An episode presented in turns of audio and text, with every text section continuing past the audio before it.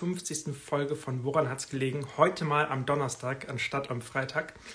Äh, denn morgen habe ich keine Zeit. Äh, Martin hätte schon Zeit, aber deswegen heute.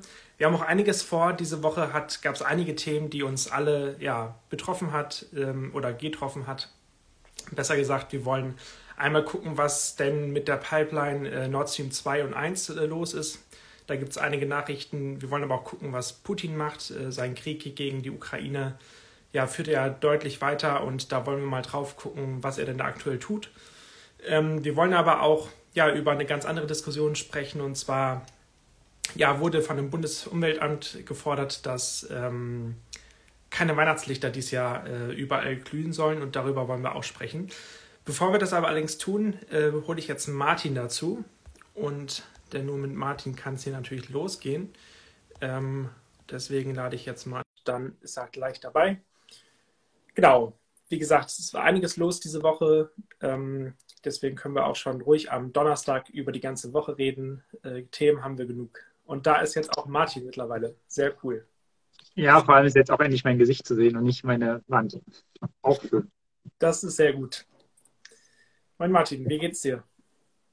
Mir geht's hervorragend, Johannes. Ich bin gerade erst äh, von Arbeit rein. Wir haben gerade bei der Pro Produktionsphase, haha, ähm, und da ist immer kurz und knapp jedes Mal viel zu tun. Das ist auch ein Phänomen, äh, ist wahrscheinlich bei jedem Journalisten so, bei jeder Produktionsphase für einen Print, äh, dass man kurz vor Schluss trotzdem viel Rennerei hat, viel zu tun hat. Und deswegen äh, bin ich tatsächlich jetzt schnell vom Büro hergeeilt, um endlich mal wieder, du hast wahrscheinlich gerade schon gesagt, Johannes, äh, mit dir hier eine Folge abzudrehen. Und wenn ich äh, zu dir rüberschaue, dann sehe ich nicht äh, deinen sonst bekannten Hintergrund mit der Europafahne, sondern ja. eine weiße Wand. Das stimmt. Woran hat gelegen, frage ich mich da. Ja, das, das, liegt ganz einfach daran, dass ich keine Europaflagge mit habe. Und zwar bin ich in Hamburg zurzeit für vier Wochen, also jetzt noch für dreieinhalb Wochen, äh, weil ich hier einen Volontariatskurs belege an der Akademie, Akademie für Publizistik. Ähm, ich denke, das ist eine der äh, Adressen deutschlandweit, wo Journalisten und Journalistinnen ausgebildet werden, äh, wo, die, wo sie einen Volontariatskurs zum Beispiel machen. Du warst ja auch da ähm, vor ja. zwei, drei Jahren, wie auch immer. Und genau, diesen Kurs mache ich jetzt gerade und bin in Hamburg, bin in einer WG untergekommen, da bin ich auch sehr froh drüber. Ähm, und tatsächlich, so ungefähr in die Richtung, äh, 500 Meter, steht die Elbphilharmonie. Ähm, mhm. Tatsächlich gar nicht weit und äh, ich habe einen sehr guten Platz hier, kann vom Bett aus auf die Elbphilharmonie gucken. Das ist schon sehr, sehr schön. Das ist edel. Wie war, wie war denn so deine erste Woche? Was, was Highlights, was waren Lowlights? Es war alles gut. nee, also am Montag war ich schon sehr aufgeregt, um es zu geben. Äh, natürlich, man, also ich habe jetzt äh, 19 andere Journalistinnen und Journalisten kennengelernt. Ähm, das ist natürlich einfach sehr super spannend, äh, andere Leute kennenzulernen, zu lernen oder zu reden mit anderen. Wie ist es bei euch? Was macht ihr? Wie macht ihr das und jenes und wie auch immer. Das war aber auch gleichzeitig, wie gesagt, so am Anfang so ein bisschen meine Spannung. Wie wird das alles? Kann man, also kommt man mit denen klar? Ähm, da fand ich ein bisschen ja, Respekt, würde ich sagen, aber mittlerweile mhm. finde ich es echt einfach nur gut. Ähm, ich glaube, mein Highlight war tatsächlich heute äh, Vormittag. Da haben wir ähm, im Grunde Nachrichten DPA-Ticker äh, verfolgt zum Beispiel. Das machen, machen wir ja zwar auf der Arbeit auch, aber wir haben da die Aufgabe gehabt, äh, quasi ja zu priorisieren, was sind unsere Meldungen. Ich war in einer Gruppe eingeordnet, die so ein bisschen Boulevard-Zeitung mäßig unterwegs ist äh, und war auch der Chef dieser Gruppe äh, und habe dann quasi bestimmt, was, welche Themen wir besetzen, äh, wie, wie wir die aufziehen wollen und so. Und dann ähm, haben wir so ein bisschen gegeneinander angetreten, also Boulevard gegen nachrichtliche Medien oder eben auch ähm, gegen eine Gruppe, die quasi vor allem für junge Generationen Medien machen soll. Und das fand ich einfach richtig cool ähm, zu sehen. Also da hatte ich einfach ultra Spaß dran, ähm, ja im Team auch zu gucken, welche Themen sind wichtig. Und ich glaube, äh, deswegen fühle ich mich heute ganz gut vorbereitet auf unsere Sitzung hier, ähm, weil ja doch heute auch einiges passiert ist. Ähm, genau.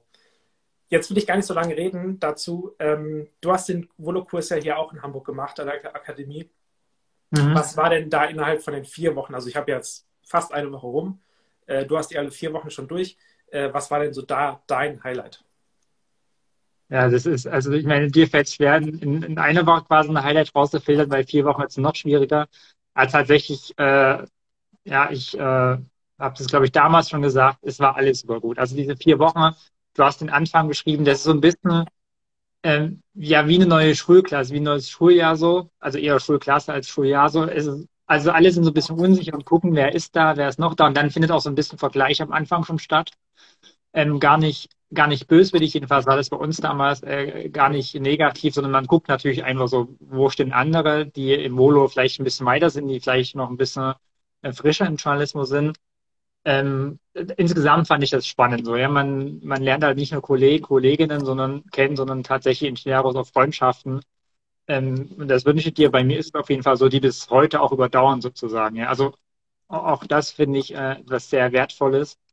Und für mich war tatsächlich damals so also auch die Dozenten, ja, es sind super viele, äh, Christoph Stumpbrock an der Stelle erwähnen, der ja bei uns auch schon im, im Insta Live war, ähm, der für den Sportinformationsdienst arbeitet. Also auch das ist alles sehr kollegial. Es sind deine Dozenten, ja, das ist schon Rollenverteilung, klar, und trotzdem ist es nicht so wie Lehrer, Schüler, sondern es ist halt schon trotzdem irgendwo kollegial. Genau, und für mich war irgendwie ganz wichtig in diesen vier Wochen auch zu merken, wo stehe ich im Journalismus. Ich habe das damals äh, nach sechs Monaten, äh, Monaten Volontariat gemacht also ein halbes Jahr eher sozusagen als du jetzt. Du bist jetzt quasi fast ein Jahr oder genau ein Jahr bei uns. Ähm, und einfach so zu sehen, okay, was kann ich schon ganz gut, was kann ich noch nicht so gut, weil man in diesen vier Wochen tatsächlich alles ausprobiert. Also man macht Interviews, man macht Reportagen, man macht was, wie du gerade beschrieben hast. Äh, man leitet quasi äh, eine Redaktion Probe mit anderen Modus. Ähm, man schreibt kurze Texte, lange Texte, Kommentare, man simuliert Pressekonferenzen. Also man macht all das, was man quasi in seinem Berufsleben früher oder später braucht oder manche eher spät oder gar nicht. Das macht man alles in diesen vier Wochen. Ähm, und da so zu sehen, hey, ich, also einmal die Wertschätzung gegenüber meinem Volontariat sehen, hey, ich kann das hier alles machen und habe das schon alles ausprobiert. Manche haben zum ersten Mal irgendwas erst gemacht. Und dann einfach auch zu merken, hey, mir macht es Freude, mir macht es alles Freude. Ich, es kommt irgendwie auch zurecht. Also auch nochmal so die Erkenntnis, der Beruf das ist es halt wirklich so. Das ist das, was eine Freude macht, ähm, auch Neues zu lernen, äh, auch sich zu vergleichen. Auch das gehört irgendwo dazu, in einem gesunden Maße. Also von daher auch äh, lange Antwort, aber tatsächlich ist irgendwie alles äh, sehr wertvoll, muss ich sagen, oder war sehr wertvoll. Und ich äh, profitiere bis heute, wie gesagt, äh, durch das, was ich handwerklich gelernt habe, durch Freundschaften, die entstanden sind, aber auch quasi äh, journalistische Kontakte eben zu, äh, zu den Dozenten, die bis heute auch noch weiterhelfen. Ja, das kann ich eigentlich nur äh, ja, unterschreiben, äh, untermauern, wie auch immer. Ähm, und wie gesagt, ich habe ja jetzt erst ein paar Tage da erlebt. Ähm, ich bin gespannt, was dann auch auf so auf mich zukommt. Ähm, ich glaube, einiges wartet noch, auch ein bisschen Herausforderung. Jetzt ist mein Licht hier ausgegangen. Äh, ich dachte gerade, holy shit, was war das denn jetzt? muss mal eben hier meinen Laptop wieder anmachen. Ach, du hast einen Laptop, hast du nicht dieses Ringlicht, also du hast nicht mehr ja, nach doch, Hamburg. Aber das, das ist hier live. Egal, ah. weiter. Ähm, jo. Jetzt äh, bist du wieder. Genau, genau äh, wir machen weiter. Ähm, und zwar wollen wir uns ja auch mit Politik beschäftigen, nicht nur mit Journalismus. Also äh, ich kann das nur dafür werben für Journalismus. Es macht einfach wirklich viel Spaß. Und gerade so ein Kurs, den man dann auch mal macht, ähm, man kann nur profitieren davon. Äh, seid Weiterbildung, wie auch immer, wenn ihr irgendwas macht, äh, euch das interessiert, ähm, macht es einfach. Ist immer gut.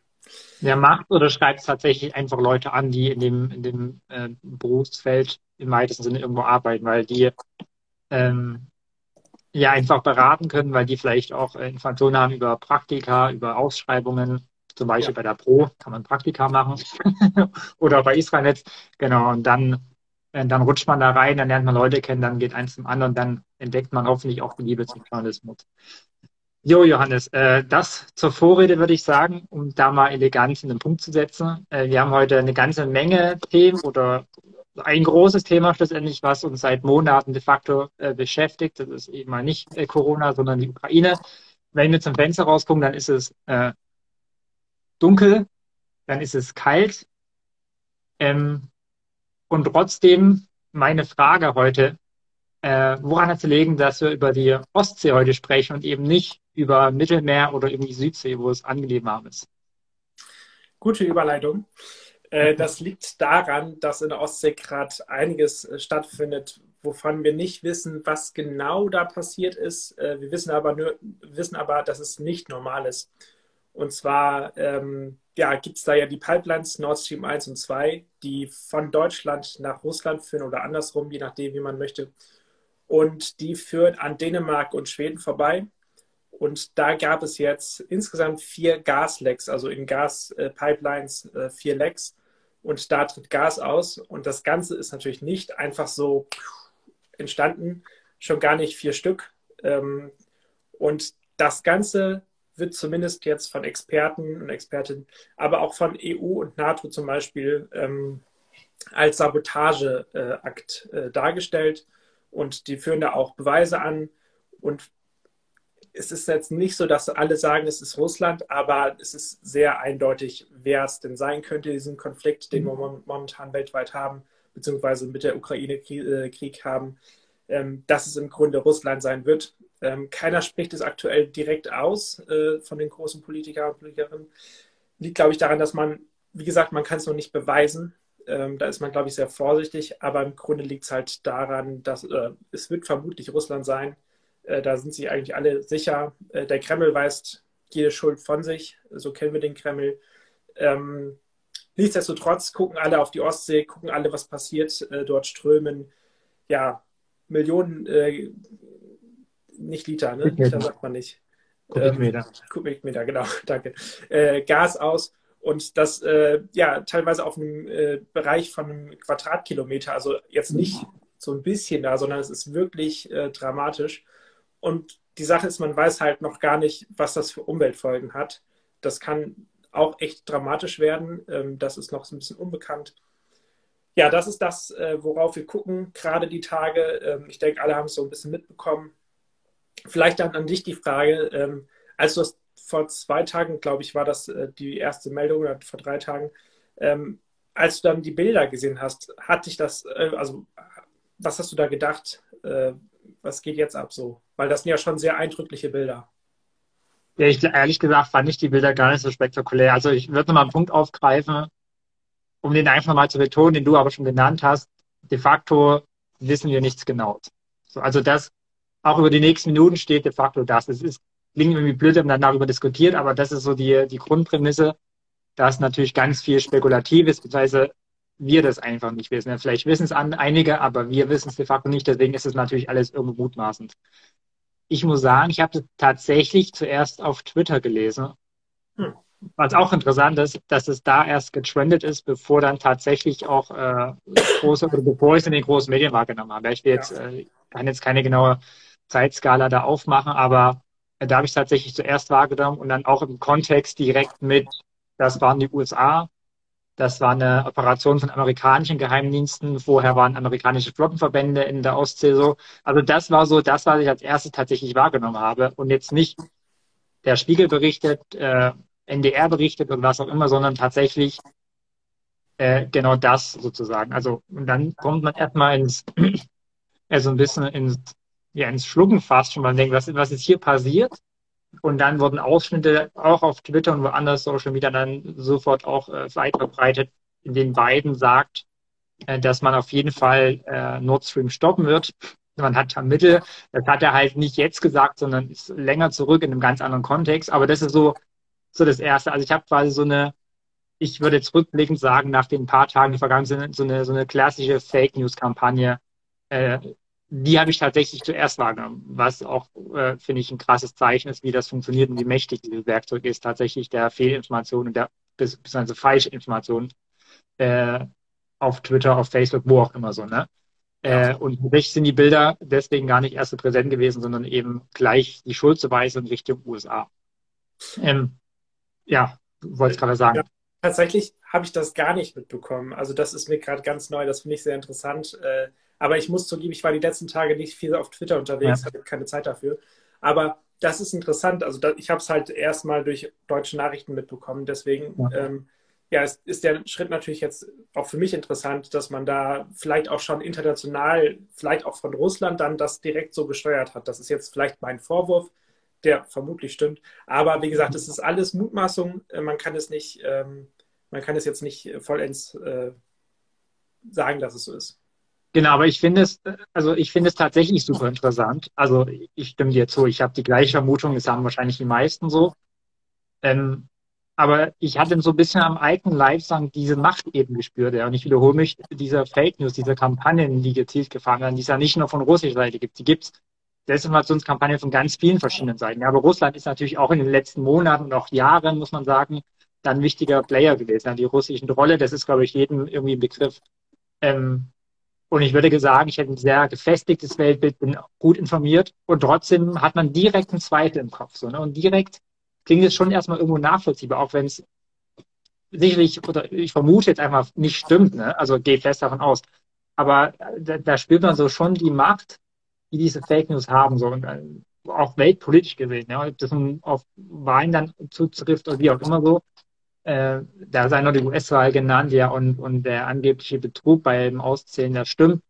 Das fand ich halt so, das fand ich tatsächlich interessant, so an mir zu spüren und, und dann auch so den Weg zu sagen, hey, das ist Blödsinn und, und dann wirklich auch äh, Informationen zu konsumieren, die halt irgendwie glaubwürdig sind und die irgendwie belegbar sind, ja.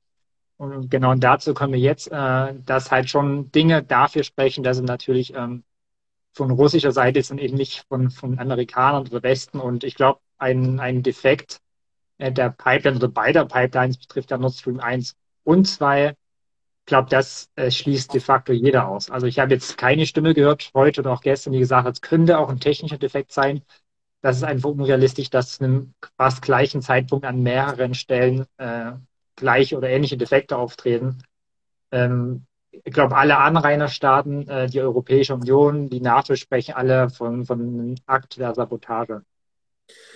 Ja, und selbst ähm, Russland, also selbst der Kreml, hat das vorhin als Terrorakt eingestuft. Ähm, mhm. Vermutlich will man dann auch so ein bisschen dem Westen zeigen, ey, guck mal, selbst wir sagen, das ist ein Terrorakt. Und vielleicht hofft man dadurch noch, vielleicht Leute, die äh, vielleicht leichtgläubig sind, zu sagen, ja, guck, die Russen können das gar nicht sein. Ähm, ja.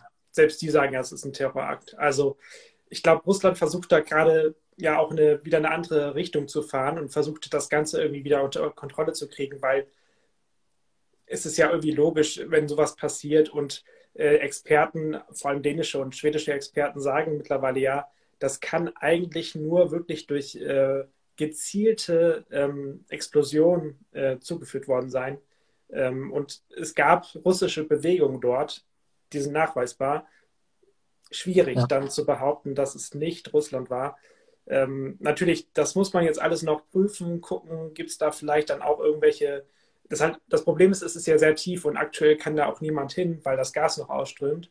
Äh, ja. Das heißt, man kann nicht vor Ort, selbst einen Roboter kann man nicht hinschicken. Tauchroboter, sondern man muss jetzt erstmal abwarten, bis vermutlich Sonntag, Montag das ganze Gas entwichen ist und erst dann kann man runter in die Tiefe äh, und da genauer gucken, gibt es da vielleicht irgendwie Explosionsteile, gibt es da vielleicht auch irgendwie so ein Detonations, was auch immer. Ich kenne mich damit nicht aus. Ähm, aber vielleicht findet man dann irgendwelche Beweise, die dann irgendwas ähm, ja, genauer, äh, ja, genauer zeigen letztendlich. Genau, man muss dazu sagen, was die Beweisnahme betrifft, da sind wir beide, kann ich glaube ich schon sprechen, keine Experten. ähm, aber die Ostsee ist quasi eines der Gewässer weltweit, das am meisten überwacht wird. Also einfach weil es ein, ein sehr kleines Meer ist sozusagen im Vergleich zu anderen, so Ozeanen oder so. Ähm, und das ist äh, nicht nur jetzt in den letzten Jahren, sondern schon immer, auch während des Kalten Krieges mhm. natürlich ein sensibler Ort war, äh, weil man halt äh, Ostblockstaaten äh, ähm, westliche Staaten quasi aneinander hat und das gemeinsame mehr als Anrainer hat. Ähm, deswegen ist die Wahrscheinlichkeit, die Hoffnung, glaube ich, äh, vor allem die Hoffnung der Journalisten auch, dass da Informationen äh, und auch nachweisbare Informationen zutage gefördert werden, was jetzt genau da vorgefallen ist, ähm, schon groß. Ich glaube, ich, was ich so mitbekommen habe, sind drei Optionen, wie diese Sabotage verübt worden sein kann. Ich fange mit den beiden unwahrscheinlichsten an, was, was ich jetzt so rausgehört habe aus vielen Expertenmeinungen, dass quasi ähm, man in die Röhre quasi von dem Startpunkt Russland, in dem Fall wäre es tatsächlich äh, quasi wie bei Reparaturarbeiten äh, den Sprengstoff quasi reinschiebt, also auf, auf, auf Schienen, sage ich mal, laienhaft, also auf, auf einen Gefährt sozusagen durch die Röhre an die Stelle platziert und es dann äh, zur Explosion bringt. Ähm, das ist eine Option, die eben eindeutig für Russland sprechen würde so, aber von Experten, glaube ich, am unwahrscheinlichsten eingestuft wird. Äh, es gibt dann noch die Option, äh, dass es quasi von außen angebracht wurde durch, äh, durch Kampftaucher möglicherweise, möglicherweise durch U-Boote, durch Unterwasserdrohnen, was auch immer. Ähm, das ist, glaube ich, das Wahrscheinlichste tatsächlich. Und die dritte Option ist, das habe ich auch in verschiedenen Medien gelesen, dass äh, der Vorwurf im Raum stand, dass der Kreml quasi beim Bau der Pipeline schon dafür gesorgt hat, dass an verschiedenen Stellen Sprengsätze angebracht werden, weil kann man ja später mal gebrauchen, so ungefähr. Ähm, aber die Option ist quasi genauso unwahrscheinlich für viele Experten wie die erste, dass man quasi durch die Röhren durch den Sprengstoff befördert hat. Ähm, genau, aber das werden hoffentlich dann äh, die Nachforschungen äh, von Schweden, Dänemark, weiß nicht, wer dann noch involviert sein wird, äh, zutage fördern, was da genau passiert ist.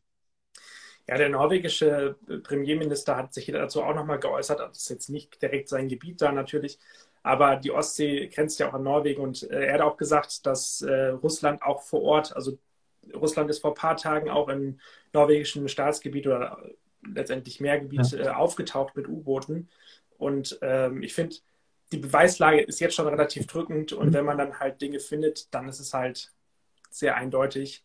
Und ich finde, man muss sich auch mal darüber klar werden, was das jetzt bedeutet. Ist das ein Angriff Russlands gegenüber dem Westen, gegenüber der NATO, gegenüber Deutschland? Was bedeutet das? Dann, na, dann würde ich direkt ja. diese Frage an dich stellen. Jetzt davon ausgehen, dass Russland quasi der Verursacher ist. Warum? Also es ist ja de facto eine, eine Pipeline, die äh, deren Besitzer Russland ist. Jetzt über Gazprom oder andere Tochterfirmen sei jetzt dahingestellt, aber de facto ist es eine russische Pipeline, in der russisches Gas nach, äh, Euro, nach Deutschland in dem Fall äh, transportiert wird. Welches Interesse sollte Russland haben, äh, die, die Pipeline zu zerstören? Also die gute Frage, die ich äh, letztendlich auch nicht so genau beantworten kann, aber ich vermute, dass es unter anderem daran oder dass es daran liegen könnte, dass äh, Russland will ja kein Gas mehr nach Deutschland liefern. Das haben sie ja schon ziemlich deutlich gemacht, indem dass sie es nicht mehr tun.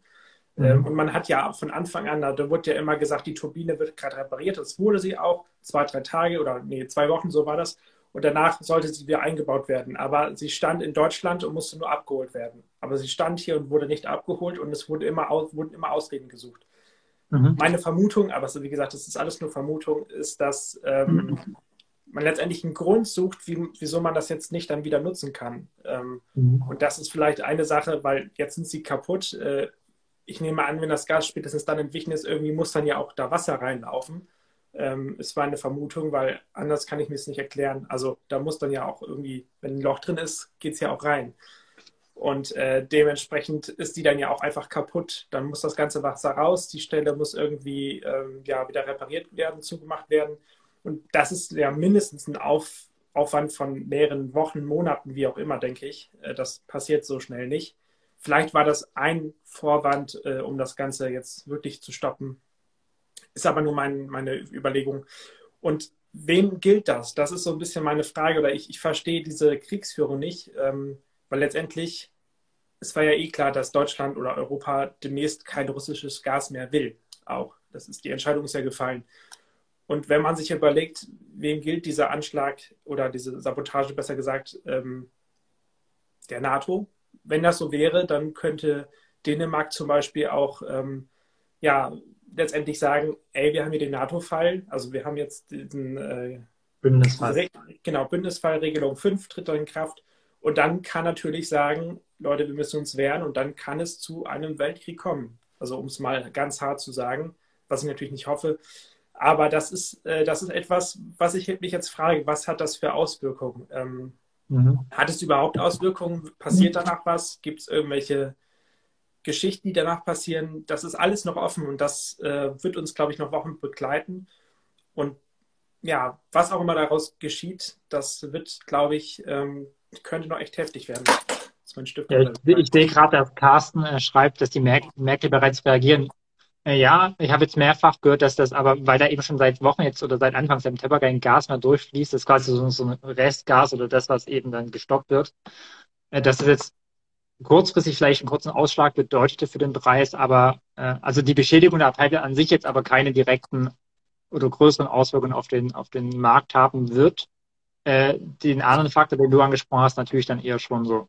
Ähm, Ja, die Reparaturen, da habe ich was Interessantes gelesen, ähm, würde wohl zwei, drei Monate womöglich dauern, sagt mir jetzt von aus, man hat es halt noch nicht betrachtet so. Ne? Also ist es möglich auf jeden Fall, wäre aber wohl nur möglich, wenn man eben Sanktionen aufheben würde.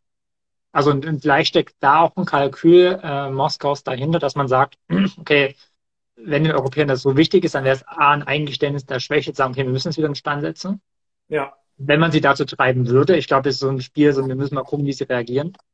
Ähm, und B müssten dann auch Sanktionen gelockert werden. Das kann man dann, glaube ich, auch für die eigene Propaganda nutzen. Kann man dann auch wieder in die europäischen Länder streuen. Sagen, schau doch mal, also hier geht's doch mit den Sanktionen, warum nicht auch andere Sanktionen? Ja, euer Mittelstand ist betroffen und und und. Also ich glaube, das ist auch eine Idee, wenn die Europäer so reagieren würden.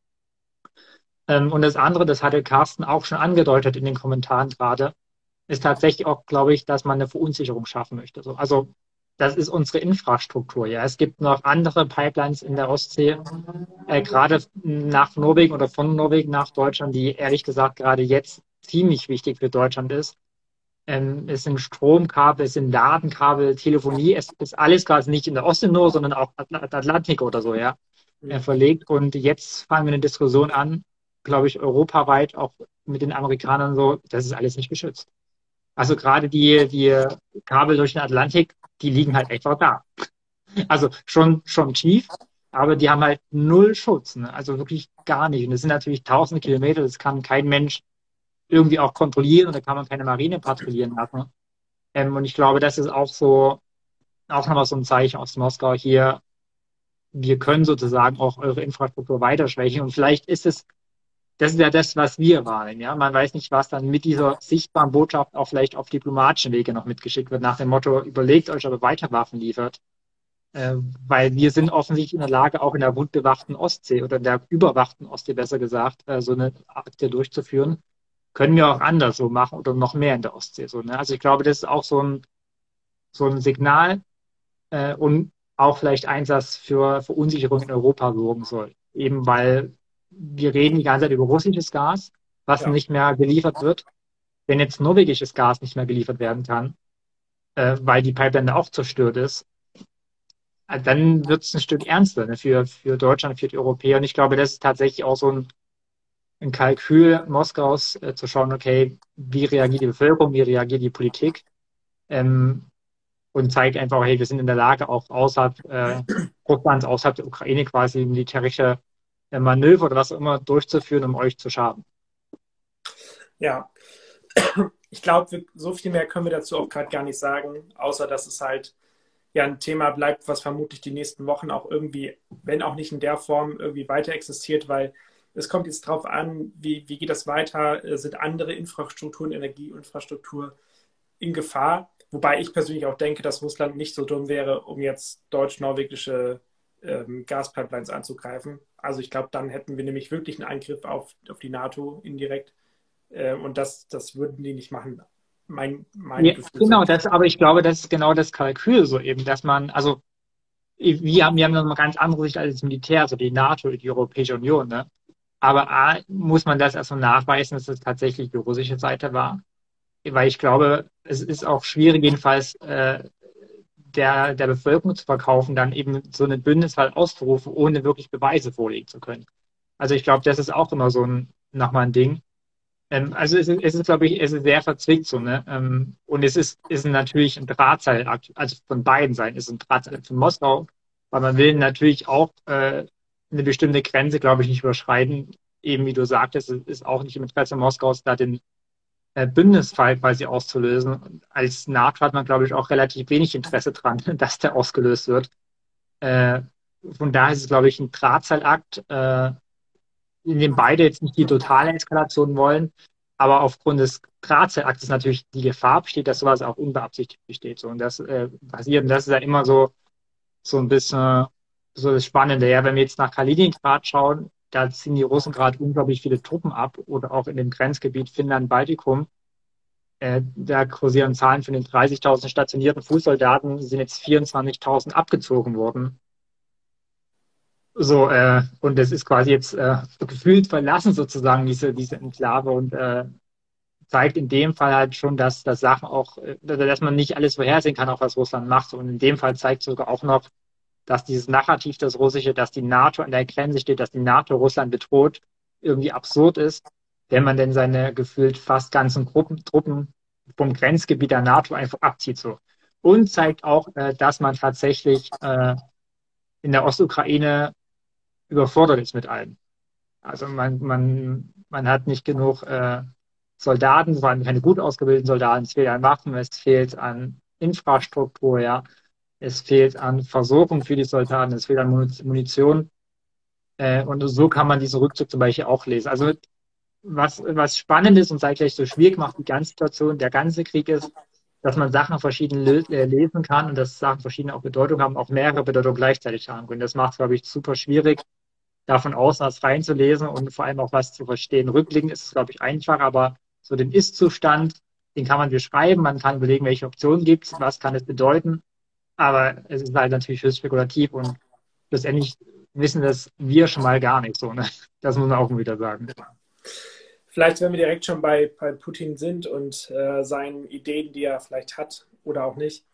Ähm, heute gab es ja die Ankündigung, dass er morgen die Annexion von einigen Gebieten, also von den Gebieten, die jetzt offiziell gewählt haben in der Ukraine, äh, dass er die morgen ja letztendlich zu Russland annektieren möchte. Ähm, mhm.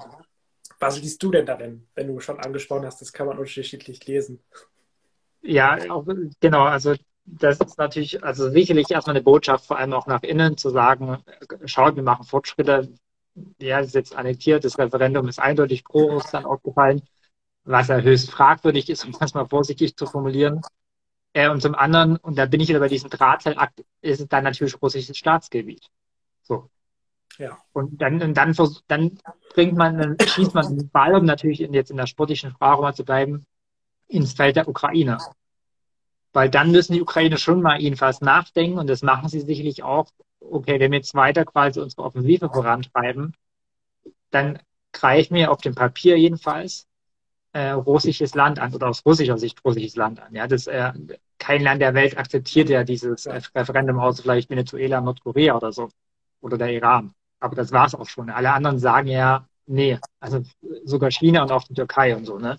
Ja. Ähm, aber aus russischer Sicht greifen dann oder wird die Ukraine russisches Staatsgebiet angreifen. Und dann greifen ganz andere Militärdoktrinen, nämlich eben, dass zum Selbstschutz auch atomare Waffen eingesetzt werden können. Also das ist dann, könnte Russland auch jetzt machen, aber aus russischer Sicht ist man dann rechtlich sauber, weil quasi das eigene Hoheitsgebiet angegriffen wird. So, und dann kommt wieder eine ganz neue Dynamik rein. Und ich glaube, eben man versucht, äh, die, die Ukraine und damit vielleicht auch den Westen so vor die Wahl zu stellen, zu sagen, überlegt mal, also wir könnten dann, wenn ihr das macht, ihr könnt es aber auch lassen, dann ist es klasse so für uns. Ne? Ähm, und das ist dann auch wieder dieser Drahtseilakt, wo man, glaube ich, gut überlegen muss, wenngleich jetzt davon ausgeht, dass, äh, dass die Ukraine ihre Offensive deswegen jetzt nicht äh, stoppen werden und auch äh, der Westen nicht aufhören wird, äh, Waffen zu liefern. Aber ja, also man, man treibt es immer mehr auf die Spitze sozusagen. Und das Eskalationspotenzial im Sinne von dann wirklich Einsatz von atomaren Waffen oder so steigt natürlich, gar keine Frage. Ja, absolut. Ich finde, das ist auch letztendlich das größte Problem, dass dann offiziell Russland das als Russland betrachtet und andere Regelungen gelten. Ähm, und das wird, glaube ich, die nächsten Wochen wirklich spannend, wie Ukraine, aber auch die andere, also der, der Westen letztendlich, wie die reagieren. Gibt es ja. mehr Panzer, gibt es mehr, wie auch immer.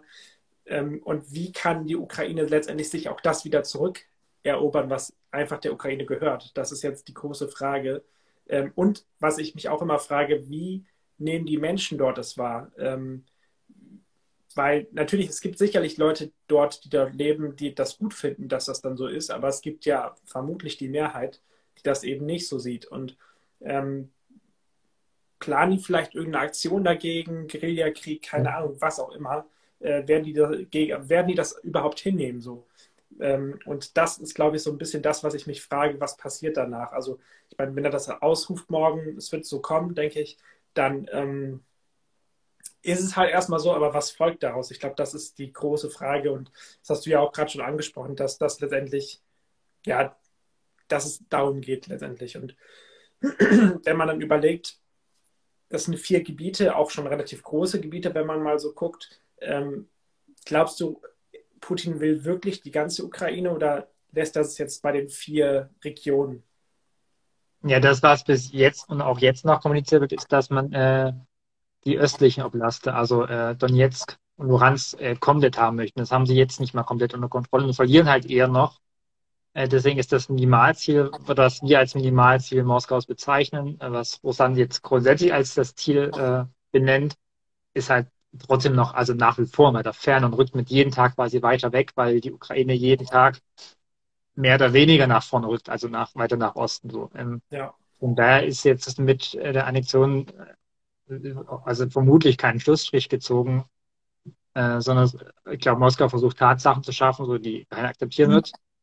Ähm, aber das, äh, ja, es bleibt spannend so, also weil wir die, die letzten Wochen ja schon ist Russland quasi oder wird zurückgedrängt und ohne dass sie das Minimalziel de facto oder ihr Minimalziel erreicht haben. So, ne? Und äh, äh, und die Ukrainer werden äh, nicht aufhören, die werden weiter vorangehen. Äh, heute gab es wieder ein großes Waffenpaket äh, und Militärhilfen, die, die Washington äh, verabschiedet hat oder beschlossen hat. Ähm, Deutschland wird mehr liefern, auch das hat, wurde angekündigt von Scholz, äh, andere europäische Staaten auch. Also das wird sozusagen weitergehen. Ähm, und es wird sicherlich, äh, ja, werden die gewinnen, die am Ende die besseren Waffen haben, die vielleicht mehr Waffen haben. Ich habe heute ein interessantes, Statement von, einem Amerikaner, irgendein General, der früher über die amerikanischen und die NATO-Streitmächte in Europa quasi äh, oder denen vorgestanden hat, der sagte, in Kriegen ist vor allem oft entscheidend, äh, wer die bessere Infrastruktur hat. Und er meine, die, das russische Militär, sagte er ja, ist eigentlich vor allem ausgelegt für, für, für in Russland oder, oder an der Grenze zu Russland sozusagen. Ja, also sie sind nicht in der Lage, äh, große Infrastruktur auch weiter weg zu schaffen von ihren eigenen quasi äh, äh, Home Bases. Ja. Ähm, und das ist jetzt der Fall, vor allem eben, weil die Ukraine durch die Waffensysteme des Westens auch eben äh, Infrastruktur, also vor allem Bahn und Gleisen sozusagen äh, zerstören, beschießen können. Und das führt halt dazu, dass die Russen diese riesen Nachschubprobleme haben. Oder auch das ist ein Grund. Und aus Sicht des Generals ist das tatsächlich fast der entscheidendste Faktor in dem Krieg, äh, wer am Ende über die bessere Infrastruktur äh, verfügt oder, oder die halt äh, so nutzen kann, wie sie da ist. Und da sind die Ukraine halt deutlich im Vorteil aus seiner Sicht und die Russen klar im Nachteil. Und es wird eben tendenziell auch nicht besser für die Russen werden. Ähm, ja, aber äh, der Rader von Zelensky hat jetzt erst wirklich gesagt, er hofft, dass bis zum Sommer nächsten Jahres der Krieg zu Ende ist. Das ist halt trotzdem auch noch ein Dreivierteljahr. Ne? Ähm, ja.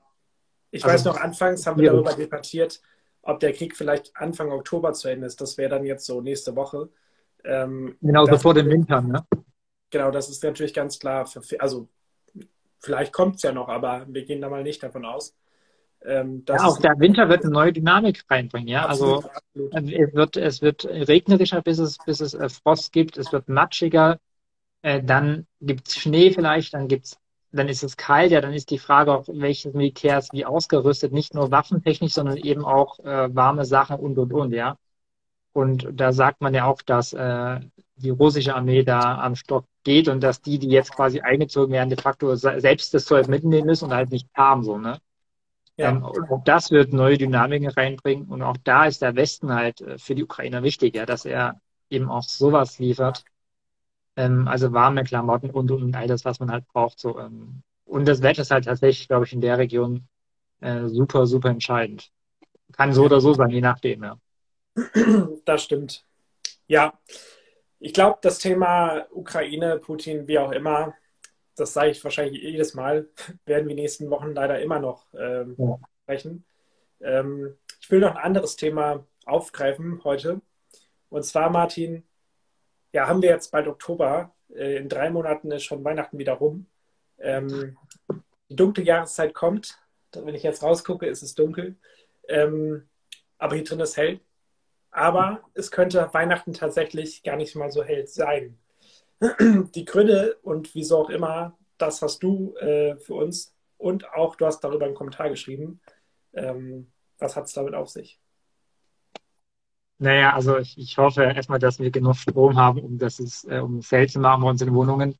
Wenn die deutsche Umwelthilfe hat Anfang der Woche, also deren boah, Geschäftsführer, Vorsitzende, keine Ahnung, der Herr Recht, ähm, heißt ein guter Mann, glaube ich, äh, quasi dafür plädiert, äh, dass man die weihnachtliche Beleuchtung sowohl im privaten als auch im öffentlichen Raum ähm, stark zurückfährt, beziehungsweise ganz darauf verzichtet. Also er plädierte zum Beispiel dafür, dass pro Stadt, pro Gemeinde nur ein äh, beleuchteter Weihnachtsbaum auf dem Marktplatz im Stadtzentrum, wo auch immer steht. Ähm, dieser ganze Weihnachtsbeleuchtungszeug, äh, den man in den verschiedenen Städten hat, äh, darauf soll verzichtet werden. Und auch im Privaten ähm, die ja dafür quasi äh, die ganze Weihnachtsbeleuchtung äh, dieses Jahr mal ausfallen zu lassen. Also das ist quasi die, der Wunsch, die Forderung äh, der Deutschen Umwelthilfe. Es ist eine Nichtregierungsorganisation. Also deswegen äh, ist es deren Wunsch und da ist manchmal so der Skandal oder das, was man daraus macht, dann größer, als es ist, weil es halt irgendein NGO oder wer auch immer gefordert hat. Ähm, ja, tatsächlich liegt natürlich eine, ein reelles Problem dahinter, so, ne? Ähm, wir reden vom Stromsparen, wir reden vom Gassparen. Äh, wie klingt es dann, wenn wir sagen, und jetzt ist Weihnachtszeit, wir ballern alles raus an Beleuchtung, was wir haben, so, ne? Ähm, also von daher finde ich die Forderung im Kern tatsächlich, und das hatte ich in den angesprochenen Kommentar von dir auch geschrieben, tatsächlich nicht verkehrt, ja. Also A, wegen dieses Stromsparaspektes, weil wir, wie gesagt, ich habe hier nur, wer gerade live dabei sieht, da hinten nur dieses, der Licht an. Nein, also jeder spart, glaube ich, irgendwo Strom, wenn es halt aus, aus einer Kostenfrage ist, weil der Preis so ist, ja. Und genau das ist eben der zweite Punkt, äh, wie das Gemeinhill Städte rechtfertigen, äh, wenn sie quasi 100.000 Euro Steuergelder rausballern, um halt äh, Straßenleuchtung ähm, zu verschönern oder noch mehr sozusagen und da noch eine Lichterkette und hier noch was. Ja. Also das ist so ein bisschen das, was ich verstehe an der Forderung. Ja, also ich meine, man ballert das jedes Jahr raus, aber jetzt müssen alle, glaube ich, den Gürtel ein bisschen enger schneiden. Das sind schlussendlich Steuergelder. Und wie gesagt, der Strompreis ist exorbitant hoch oder Gaspreis, was auch immer so. Ähm, deswegen, äh, in dem Punkt stimme ich Ihnen absolut zu, da hat er tatsächlich äh, recht. Äh, mein Kritikpunkt ist da, dass in dieser Argumentation halt eigentlich so eine soften Faktoren verloren gehen, äh, die, finde ich, super, super wichtig sind. Also was bedeutet jetzt vor allem im Privaten eben Weihnachtsschmuck, Weihnachtsbeleuchtung vor allem so, ne? Ähm, auch elektronisch, nicht nur eine Kerze, das äh, ist ein Gefühl von Behaglichkeit, von Ruhe, von Sicherheit. Ähm, das ist eine Tradition, die man von klein auf bis, bis zum Tod sozusagen jedes Jahr mitnimmt. Also es bedeutet vielen Menschen, glaube ich, richtig viel und gibt richtig viel. Und ich glaube, das sind weiche Faktoren, die man, wie gesagt, nicht bemessen kann, äh, die aber gerade in den heutigen Zeiten, also Krieg, Pandemie, äh, Inflation und alles, was es noch so an, an globalen Krisen gibt, was aber an persönlichen Krisen jeder Mensch irgendwie durchlebt, äh, das sind, glaube ich, Faktoren, in dieser Zeit, die halt irgendwie auch Halt geben, Sicherheit geben, Gefühl des Vertrauten, der Gewogenheit. Ähm, und das darf man, glaube ich, in dieser Diskussion nicht vergessen. Weil ich glaube, die Gefühle haben jetzt die wenigsten, wenn sie durch die Straße laufen. Da sind irgendwie noch äh, an, den, an den Laternen oder so noch zusätzlich äh, beleuchtete äh, Weihnachtssterne oder so. Das ist, glaube ich, nicht so das Wichtige, aber das ist vor allem im Privaten, glaube ich, äh, super wichtig. Ähm, also dieser Punkt fehlt mir vor allem, wenn man böse ist, kann man sagen, ja, manche können sich das dieser vielleicht auch einfach gar nicht leisten. Da ist die Forderung, verzichtet mal, um Energie zu sparen, um dem Klima auch was Gutes zu tun, ist auch dann irgendwo zynisch, weil ich glaube, viele tatsächlich vielleicht auch verzichten müssen, weil sie es schlussendlich einfach nicht leisten können. Ja. Ja. Oder siehst du das anders? Ja. Du darfst, mir, du darfst mir gerne widersprechen, Johannes. Nee, also ich persönlich, sorry, ich persönlich äh, finde generell, wir leben in einer Zeit, die, die schwierig ist. Wir leben in einer Zeit, wo man sparen muss an Strom, an Gas, wie auch immer. Deswegen finde ich, jeder sollte darauf achten, dass man nicht das ganze Haus beleuchtet, obwohl man nur einen Raum oder zwei Räume nutzt. Das ist, denke ich, alles logisch. Ähm, ja. Und dennoch bin ich ein Teil für Weihnachtslichter. Äh, Weihnachtslichter. Ähm, aber ich würde auch behaupten, dass man da reduzieren kann. Man muss jetzt ja nicht das ganze Haus. Also es gibt ja so Häuser. Äh, ich finde das auch manchmal sehr beeindruckend, das muss ich dazu auch sagen. Ähm, aber tatsächlich ist es, glaube ich, dieses Jahr einfach nicht angebracht. So. Und äh, ich persönlich würde jetzt aber niemanden vorschlagen, fordern, wie auch immer, ey, lasst eure Lichterkette weg so. Das ja. ist halt Quatsch, so am Weihnachtsbaum oder wo auch immer im Zimmer. Äh, werde ich auch haben. Ich werde auch eine Weihnachtslichterkette haben. Aber ähm, was ich daran interessant finde, ist es vielleicht auch der Blick so zurück. Brauchen wir immer Strom? Brauchen wir immer das Licht oder reicht auch mal eine Kerze? Also Äh, ich sag, sag, das nicht, sag das nicht der Feuerwehr. Wenn jetzt Leute anfangen, massenweise Kerzen anzuzünden. Aber ich verstehe den, ich verstehe den Punkt natürlich. Also klar. Ich, würde das gar nicht so, ähm, so auf so Stromspannen nur so gehen, sondern vielleicht auch so eine philosophische Rückbesinnung. Daraus, das würde ich daraus so ein bisschen ziehen. Also ein bisschen umdenken, ein bisschen ja. sagen, brauchen wir immer das, was wir aktuell haben könnten, oder sagen wir einfach, wir nehmen mal eine Kerze, das ist auch schön so. Ist jetzt vielleicht ja. nicht bunten Lichter und tausend Möglichkeiten an Farben und so, sondern einfach so ein Licht oder weiß nicht, wie viele Kerzen man macht, anmacht. Aber ich finde das eigentlich ziemlich cool so. Äh, deswegen im privaten Gebrauch, also ich werde auch viel Kerzen anmachen. Ich liebe Kerzen. Liegt vielleicht auch daran. Aber ähm, möglicherweise. Ja. Aber ich, ich finde es einfach sinnvoll, über Alternativen nachzudenken, die vielleicht, äh, ja gut, Wachs ist jetzt auch nicht, kommt jetzt nie auch so nicht einfach so drauf her, aber, aber natürlicher sind, die vielleicht jetzt nicht äh, das große Tamtam -Tam sind, sondern die einfach so ein bisschen Natürlichkeit haben und die nicht äh, Strom und Gas brauchen. Ähm, das ist so ein bisschen meine Meinung dahinter. Ähm, wie gesagt, ich würde es niemandem vorschreiben, hat ja auch keiner getan, das ist eine Forderung. Ähm, und natürlich sollte eine Stadt überlegen, die jetzt, äh, meinetwegen, ich kenne, also ich weiß in Cuxhaven, wo, wo was aufgehangen wird zum Beispiel. Da gibt es zum Beispiel eine Straße, das finde ich immer sehr schön. Äh, da ist einfach wirklich Weihnachtslicht an jeder, an jeder Ecke und überall. Mhm. Aber ich würde sagen, das braucht es dies Jahr nicht. Also es ist ja nicht nötig, dass es da hängt. Äh, aber die Menschen, die an dieser Straße wohnen, die können ja privat Sachen aufhängen. So würde ich sagen. Ja. Jetzt nicht zu viel. Also ich würde, wie gesagt, ich würde zu kleinen, wenigen Dingen äh, raten, aber das ist auch nur meine persönliche Meinung. Und ich finde in der ganzen Debatte, jeder sollte seine eigene Meinung auch behalten dürfen. Und keiner muss da irgendwie, muss sparen, wenn er nicht will. Aber äh, es macht natürlich aus meiner Sicht auch schon Sinn zu sparen. Naja, also nicht nur jeder sollte seine Meinung haben, das selbstverständlich, sondern jeder soll auch das machen, was er möchte. So. Also weißt du, ähm, wir kommen uns, glaube ich, eine ganz gefährliche Diskussion. Also wie gesagt, wenn es eine NGO, ein Verband, wie auch immer, die können alles fordern. So kann auf Demos auch alles gefordert werden. Ja, das sind ja keine Entscheidungstragenden. Aber ich glaube, wir kommen in eine gefährliche Diskussion, wenn wir anfangen, immer mehr verbieten zu wollen, immer mehr zu reglementieren, egal in welche Richtung so. Das ist, glaube ich, keine gesunde Entwicklung so, weil es sind, es sind Dinge, wie du sagtest, also klar, das, was in öffentlicher Hand ist, was die städtische Beleuchtung ausgibt, ist natürlich eine Diskussion wert. So. Aber das, was ich in meinen privaten vier Wänden mache oder in meinem Garten oder wo auch immer, das soll ein Ding sein, das geht mich an. So. Ja. Ähm, und, und wir, wie gesagt, wir dürfen nicht, also nicht jetzt zu, aber insgesamt, wir müssen aufpassen, welche Diskussionen wir schon abrutschen, glaube ich, wie weit wir Sachen reglementieren wollen. Auch mag das noch so gut gemeint sein, ja. Man hat auch das Recht, quasi dumm zu sein. Man hat auch das Recht, Fehler zu machen, solange sie keinen anderen schaden, wie gesagt. Ne? Und das, das müssen wir, glaube ich, immer im Hinterkopf lassen. Äh, zur Transparenz noch, das hätte ich auch fast in den Kommentar geschrieben, habe ich dann aber doch nicht gemacht, weil ich gedacht habe, das wird sowieso rausdelegiert. Äh, ich bin Erzgebirger. also wir haben, ich, wir haben, glaube ich, noch eine ganz andere Beziehung zu Weihnachten, zur Weihnachtszeit, zur Lichter in der Weihnachtszeit. Ja, also ich kann jedem nur empfehlen, äh, mal durchs Erzgebirge zu fahren im Dezember, äh, weil da, ohne zu übertreiben, tatsächlich an jedem Fenster ein Schwibbogen ist. Ähm, und ähm, das wäre in dem Fall vielleicht ein Mühe too much. Das gehört eigentlich dazu so. Ähm, und das ist jetzt nicht die übertriebene Beleuchtung, die man vielleicht böse gesagt aus amerikanischen Filmen kennt. Da ist halt quasi grünes Licht, rotes Licht, blaues Licht, da ist noch ein Schneemann beleuchtet draußen, so ein Plastikding und so. Das nicht, sondern es hat Stil, würde ich sagen, als Erzgebirger, ja. Ist trotzdem super viel, aber es gehört einfach dazu. Und das meine ich so, das ähm, kann man den Menschen nicht einfach so nehmen. Das muss dann eine eigene Entscheidung sein, sagen, ich muss verzichten, weil ich, ich sehe, es ist klimaschutztechnisch vielleicht nicht so gut, alles rauszuballern an Energie. Es ist finanziell ist nicht gut, wie auch immer so, ja.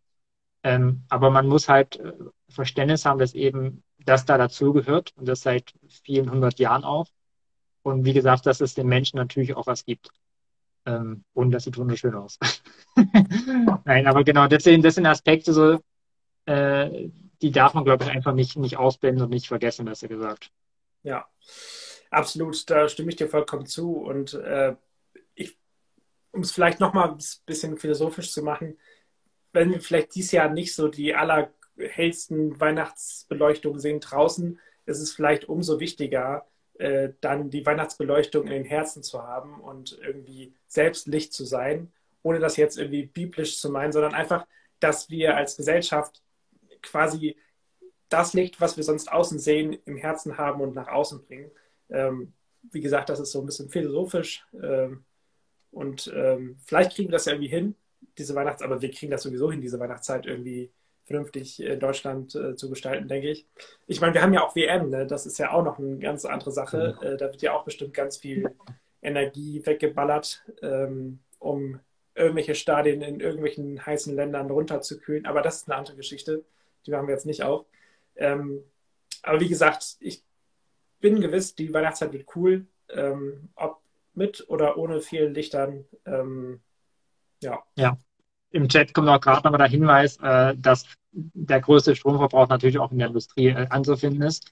Auch Gasverbrauch, da habe ich heute Zahlen gelesen, dass äh, die, also dass gerade der Gasverbrauch in Deutschland stark ansteigt, sogar auf das Vorjahresniveau noch höher, weil eben jetzt gerade zu kalt ist.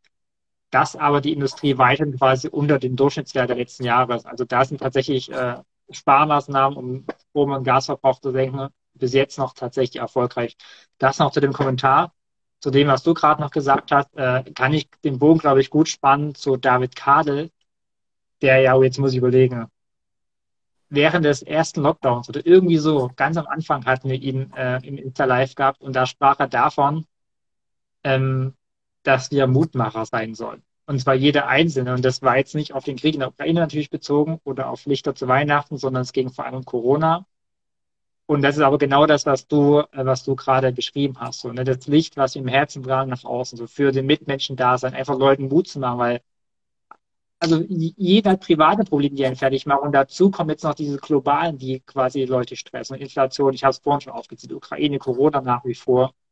Ähm, ja, Menschen, die einfach auch unter Einsamkeit jetzt leiden, äh, die vielleicht sich Sachen auch nicht leisten können, ja, auch oder Heizen nicht leisten können. Also einfach Leuten helfen, so, ne? Wenn, ja. Äh, also kann auf ganz viele verschiedene Arten und Weisen. Es muss nicht mal nicht mal Hilfe sein im Sinne von finanziell oder mit Gütern, sondern einfach auch Mut machen, ja mit Leuten reden, da sein. Äh, das ist genau das, was David Kadel damals äh, für uns gesagt hat, für was er geworben hat. Äh, das ist das, was du schlussendlich gerade ausgedrückt hast in deinen Worten, Johannes. Und ich glaube, das ist tatsächlich etwas, was jeder von uns sich zu Herzen nehmen sollte, äh, was jeder von uns leisten kann, was jeder von uns leisten sollte. Auch wir reden davon, wir müssen zusammenstehen in der Gesellschaft jetzt nach mehr als vielleicht jemals zuvor in den letzten Jahrzehnten. Und es kann vor allem auch jeder, ja. Also jeder in seinem Bereich, jeder in, in seinem Alltag, jeder in seinem Freundesbekanntenkreis. Äh, dafür kann man nur Mut machen. Oder wie es Jörn sagt, es ist Räucher Menschen im Herzen. das gefällt mir fantastisch. Genau, also das, das mag vielleicht ganz banal, ganz platt klingen, äh, aber ich glaube, es ist an jedem tatsächlich, diese Worte mit Leben zu füllen, da wo er halt sich gerade befindet, da wo er lebt, da wo er wirkt. Genau, denn Freunde lebt Hoffnung. So ist es. Johannes, wir sind am Ende angekommen äh, mit emotionalen Worten. Die letzten Minuten. Nein, äh, meine Frage an dich, äh, wie soll es anders sein? Was erwartet uns äh, in, den, in der nächsten Woche? Das fragt man sich immer, Frau Hans Gelegen, das fragt man sich immer, ist so.